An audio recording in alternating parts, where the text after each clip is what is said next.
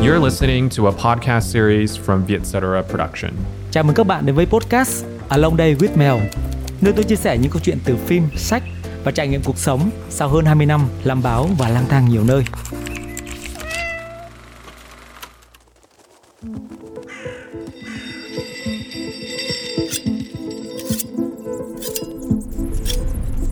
Trong tập hôm nay, tôi sẽ tiếp tục nói tới chủ đề về tâm lý, nhất là một vài hội chứng tâm lý, tâm thần học mà rất nhiều người trong xã hội hiện đại đang phải đối mặt, đặc biệt là chứng rối loạn nhân cách gây ra những biến chứng nguy hiểm, không chỉ cho bản thân người mắc mà có thể là những người khác xung quanh họ.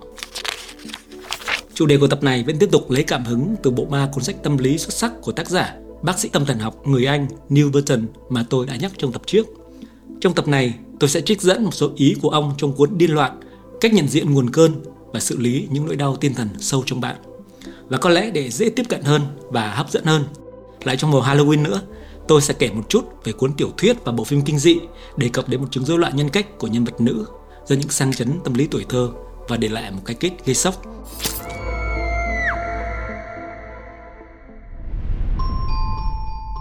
Cuốn tiểu thuyết có tên Audition, bản tiếng Việt được dịch ra là Thử Vai, được nhà văn người Nhật Bản Ryū Murakami viết vào năm một nghìn chín trăm chín mươi bảy, và bộ phim cùng tên do đạo diễn Takashi Miike dàn dựng vào năm một nghìn chín trăm chín mươi chín. Cả hai đều thành công lớn tại Nhật Bản.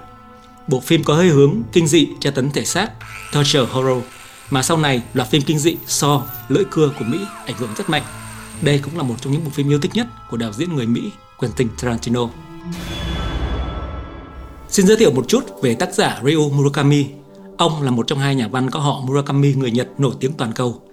Ryu sinh năm một nghìn chín trăm năm mươi hai ở Nagasaki.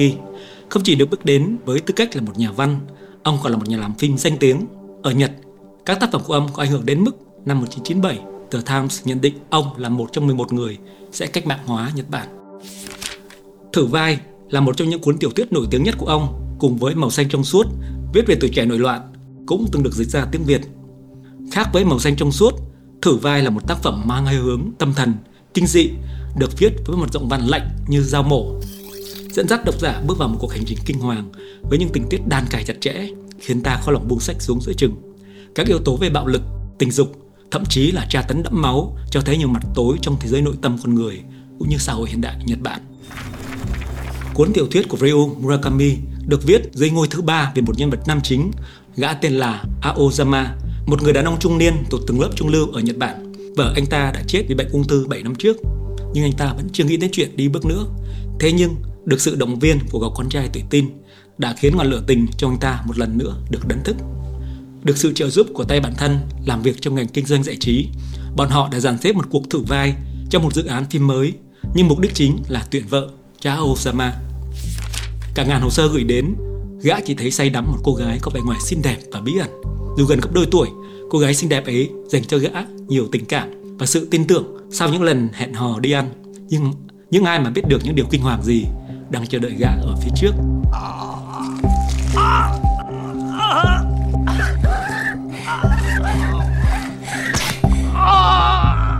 Trong một cuộc đối thoại qua lời kể của nhân vật chính, ta biết được tuổi thơ của cô chìm trong bất hạnh và chịu đựng nhiều nỗi đau cả về thể chất lẫn tinh thần, gây sang chấn tâm lý cho đến khi trưởng thành, như lời cô kể với anh ta trong lúc hai người mới bắt đầu hẹn hò. Lúc nhỏ em còn không nhớ nữa. Sau khi bố mẹ em ly dị, em được gửi sang nhà cậu. Và ở đó, tất cả những gì còn nằm trong ký ức của em là những ngày tháng bị ngược đãi. Nghe nói vợ cậu cũng đã từng bị như vậy. Những gì em sắp nói ở đây thực sự là một câu chuyện tăm tối đầy bất hận. Nó sẽ làm cho anh khó chịu, nhưng tất cả là sự thật. Mong anh lắng nghe. Đó là lần em bị viêm phổi khi bị ông ta dìm em vào bồn tắm giữa mùa đông giá lạnh. Rồi ông ta còn đập đầu em vào cửa kính, lấy mảnh vỡ cứa cổ em, đẩy em ngã lăn từ cầu thang xuống đến nỗi khớp vai mềm nhũn ra. Hồi đó em thương tật khắp người. Rồi lúc em vào tiểu học, bác sĩ đã bảo em cứ thế này thì em sẽ chết mất thôi. Và em chuyển sang ở với mẹ. Lúc đó mẹ em đã tái giá ở chỗ mẹ em, tức là em phải gọi người lấy mẹ em là bố dượng ạ. Nhưng đến bây giờ em vẫn không thể gọi ông ta là bố dượng của mình. Nói thế có vẻ tệ bạc, nhưng em chẳng biết phải làm sao nữa. Những manh mối về quá khứ bi thảm cùng với những kinh hoàng ở đoạn sau của cuốn tiểu thuyết cho độc giả thấy sự bạo hành tàn khốc của tuổi thơ đã để lại những sang chấn tâm lý cho nhân vật nữ chính, gây ra chứng rối loạn nhân cách nguy hiểm, như cách Asami thực hiện những hành vi bạo lực kinh hoàng cho các nạn nhân của mình, đó là những gã đàn ông dám lừa dối cô, mà nhân vật nam chính Aoyama là một ví dụ điển hình. Một cô gái xuất hiện ở đầu tiểu thuyết như một thiên thần, nhưng cuối cùng là một ác quỷ là vậy. Ở phần sau, khi phát hiện ra sự dối trá của Aoyama qua cuộc thử vai, Asami đã lên một kế hoạch trừng trị tàn bạo gã nhân tình. Sau khi đột nhập vào nhà gã trong một ngày đưa con trai đi vắng, A bỏ thuốc mê vào thuốc uống của gã, rồi để gã bị ngấm, A bắt đầu ra tay hành động với sự khoan thai tới dùng mình. Đoạn giữa đây, tá cảnh Aoyama bắt đầu tỉnh và nhận ra mình đang nằm bất động bên cạnh A đàn bà, đang chuẩn bị hành hạ tra tấn thể xác gã bằng một dụng cụ kinh khủng. Giọng nói của Asami nghe hệt như tiếng chuông ngân vang trong thánh đường giáo xứ. Tiếng chớp mắt xoành xoạch nghe tựa tiếng cửa chập máy ảnh. Gã hiện ra rằng Asami muốn giết gã. Lạ lùng một nỗi, cái cảm giác đầu tiên không phải là nỗi khiếp sợ, mà là cảm giác thấu hiểu, như giải xong một câu đố vào phút chót. Asami không hiểu lầm gì, cô ạ à đã không thể tha thứ cho sự tồn tại của Eiko. Asami vẫn chưa thoát khỏi chấn động thần kinh với những trận đòn và lời lẽ chửi rủa từ lão bố dượng, cút đi cho quất mặt tao. Với những phức cảm không nguôi ngoai đó, những kẻ nào dám phản bội hay lừa dối cô ạ à đều giống như lão bố dượng kia, và họ sẽ cùng nhận được một kết cục bị cắt đứt cả hai chân, đó chính là chân lý của cô ạ à. Ngoài việc làm thêm để sống, Asami dùng hết quỹ thời gian còn lại vào việc chuẩn bị. Cứ quen biết một ai đó là cô ả à liền bắt tay vào chuẩn bị, để chờ đợi cho tới lúc kẻ kia biến chất giống như lão bố dượng. Khi mới hơn mười tuổi, chẳng có đạo cụ nào từ trên trời rơi xuống đủ tốt để cô ả à thực hiện kế hoạch của mình. Tất nhiên, tất cả chỉ diễn ra trong tưởng tượng. Rồi Asami phát hiện ra một thứ gọi là happin qua một chương trình giải nấu ăn trên truyền hình. Đó là một loại dao bằng thép mảnh, ở hai đầu có hai vòng khuyên để móc ngón tay vào. Người đầu bếp cắt rời ống xương lợn dễ như bỡn và nói rằng trên đời này không có dụng cụ nào tuyệt vời hơn để cắt những khúc thịt có xương. Cuốn tiểu thuyết và bộ phim chuyển thể thử vai dù mang hơi hướng kinh dị, nhưng là một tác phẩm nói về chủ đề rối loạn nhân cách của con người với những sang chấn tâm lý nặng nề từ thời ấu thơ nhưng không được chữa trị. Tất nhiên, cách nhìn của nhà văn và đạo diễn về chứng rối loạn nhân cách này hơi mang tính dị biệt và thiên về hư cấu của giới sáng tạo nghệ thuật. Còn nhìn ở góc độ tâm thần học, theo tác giả Neel Burton, phần lớn những người mắc chứng rối loạn nhân cách thường không chủ động tìm đến các dịch vụ sức khỏe tâm thần. Nếu có, thì chỉ trong trường hợp họ mắc một chứng rối loạn tâm thần khác hoặc gặp khủng hoảng, thường là sau khi tự làm hại bản thân hoặc vi phạm pháp luật. Tuy nhiên, với các chuyên gia tâm thần học thì rối loạn nhân cách rất quan trọng vì chúng là tiền thân của rối loạn tâm thần, đồng thời ảnh hưởng đến việc biểu hiện và việc kiểm soát các rối loạn tâm thần khác.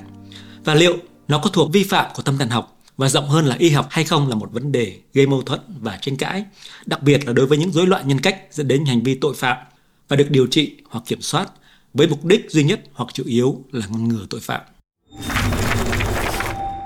Trong cuốn sách tôi đã nhắc ở đầu, tác giả nhà tâm thần học Neel Burton chỉ ra tới mười loại rối loạn nhân cách khác nhau như là hoang tưởng, phân liệt, loại phân liệt, chống đối xã hội, rối loạn ranh giới, kịch tính, ái kỷ, ám ảnh cưỡng chế, vân vân. Một vài phân tích của ông về những rối loạn nhân cách này như sau.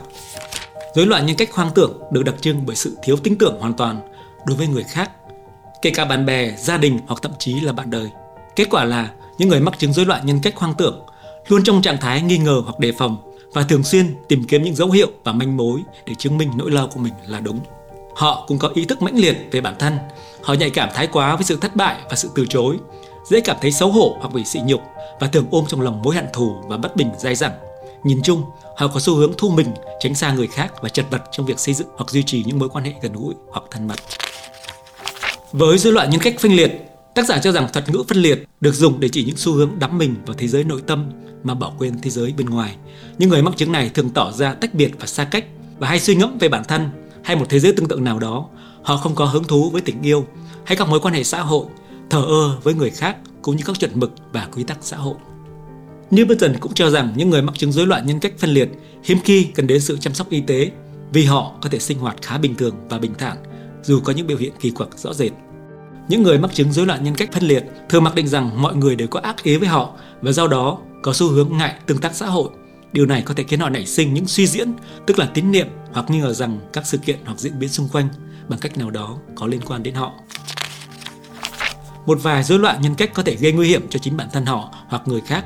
Đó là rối loạn nhân cách chống đối xã hội, rối loạn nhân cách ranh giới hoặc không ổn định, rối loạn nhân cách kịch tính hoặc chứng ái kỷ. Có ý kiến cho rằng rối loạn nhân cách ranh giới thường là kết quả của việc bị lạm dụng tình dục khi còn nhỏ và nó phổ biến hơn ở phụ nữ một phần vì họ có nhiều nguy cơ trở thành nạn nhân hơn. Tuy nhiên, nhiều nhà nữ quyền đã phán bác rằng rối loạn nhân cách ranh giới phổ biến hơn ở phụ nữ, và khi phụ nữ biểu hiện những hành vi tức giận hay lẳng lơ, họ thường bị liệt vào dạng rối loạn nhân cách này. Còn khi đàn ông có những hành vi tương tự thì họ thường được liệt vào dạng rối loạn nhân cách chống đối xã hội. Rối loạn nhân cách chống đối xã hội phổ biến hơn ở nam giới so với phụ nữ, và cốt lõi của nó là sự thờ ơ, chai lì đối với những cảm xúc của người khác. Những người mắc chứng rối loạn nhân cách chống đối xã hội thường xem nhẹ các chuẩn mực và quy định trong xã hội, hay cáu kỉnh và hung hăng, hành động bốc đồng và không biết lỗi hay rút kinh nghiệm. Khả năng cao là họ từng có tiền án tiền sự, từng vào tù ra khám. Rối loạn nhân cách chống đối xã hội cũng là một chứng rối loạn tâm thần có mối quan hệ chặt chẽ với những hành vi phạm tội. Nhiều người mắc chứng rối loạn nhân cách chống đối xã hội dễ dàng tìm kiếm hoặc bắt đầu các mối quan hệ, và thậm chí có vẻ ngoài vô cùng quyến rũ, từ đó mới sinh ra những thuật ngữ là kẻ thái nhân cách quyến rũ, dù những mối quan hệ này thường đầy sóng gió, cuồng nhiệt và không kéo dài được bao lâu. Như vậy, qua những phân tích ở mặt tâm thần học của tác giả Neel Burton, ta có thể nhận ra rằng nhân vật nữ chính Asami trong cuốn tiểu thuyết thử vai của Ryu Murakami và bộ phim của Takashi là một dạng rối loạn nhân cách ranh giới và phân liệt cộng lại, nhưng không được chữa trị, gây ra những biến chứng kinh hoàng như đã nói ở trên. Tất nhiên, sáng tạo văn học và điện ảnh về những chứng bệnh tâm thần này luôn được hư cấu hơi quá đà để hấp dẫn độc giả phổ thông. Nhưng không chỉ là để giải trí đơn thuần, họ vẫn muốn để lại một vài thông điệp mang tính xã hội nào đó, đặc biệt là với xã hội Nhật Bản đương đại. Ở nhân vật nữ chính Asami, ta thấy được những bi kịch tuổi thơ bị bạo hành, bị lạm dụng đàn lên thể xác và tâm hồn của cô một nỗi đau quá lớn. Thậm chí, ngay cả mẹ của cô ta cũng thờ ơ trước sự bạo hành của cha dượng đối với cô. Đó là lý do mà Asami phải tự giải cứu bản thân ra khỏi bi kịch. Thế nhưng, những sang chấn tuổi thơ chưa bao giờ rời bỏ cô ta, và biến chứng của nó là căn bệnh rối loạn nhân cách ranh giới và rối loạn nhân cách phân liệt. Và bất cứ gã đàn ông nào có ý định lừa dối cô cũng khơi gợi cho cô nỗi đau quá khứ khi bị cha dượng bạo hành. Cô ta lần lượt trừng trị từng gã một với những đòn tra tấn dã man như là cắt tứ chi của bọn họ bằng một dụng cụ làm bếp kinh hoàng. Văn chương và điện ảnh từng khai thác rất nhiều những chất liệu tăm tối bên trong nội tâm con người, được khởi đi từ những rối loạn nhân cách ranh giới, rối loạn nhân cách lưỡng cực hoặc chứng tự huyễn. Ở tập sau, tôi sẽ tiếp tục bàn về chủ đề này với hội chứng nhân cách chống đối xã hội, một hội chứng tâm lý được điện ảnh thế giới khai thác rất nhiều, mà mới đây nhất là bộ phim Joker, thành công vang dội tại phòng vé và mang lại cho nam diễn viên Joaquin Phoenix giải Oscar nam diễn viên chính xuất sắc nhất. Hiện tại, Hollywood đang bắt tay làm phần hai của Joker, khai thác mối quan hệ giữa Joker và Harley Quinn và chứng bệnh điên có cặp có đôi của hai nhân vật mắc hội chứng rối loạn nhân cách chống đối xã hội rất nguy hiểm này. Xin nhớ, chúng ta đang bàn tới góc độ giải trí hay nghệ thuật, dưới góc nhìn hư cấu và sáng tạo của giới nghệ sĩ mà thôi. Xin chào tạm biệt và hẹn gặp lại các bạn trong các tập sau nhé.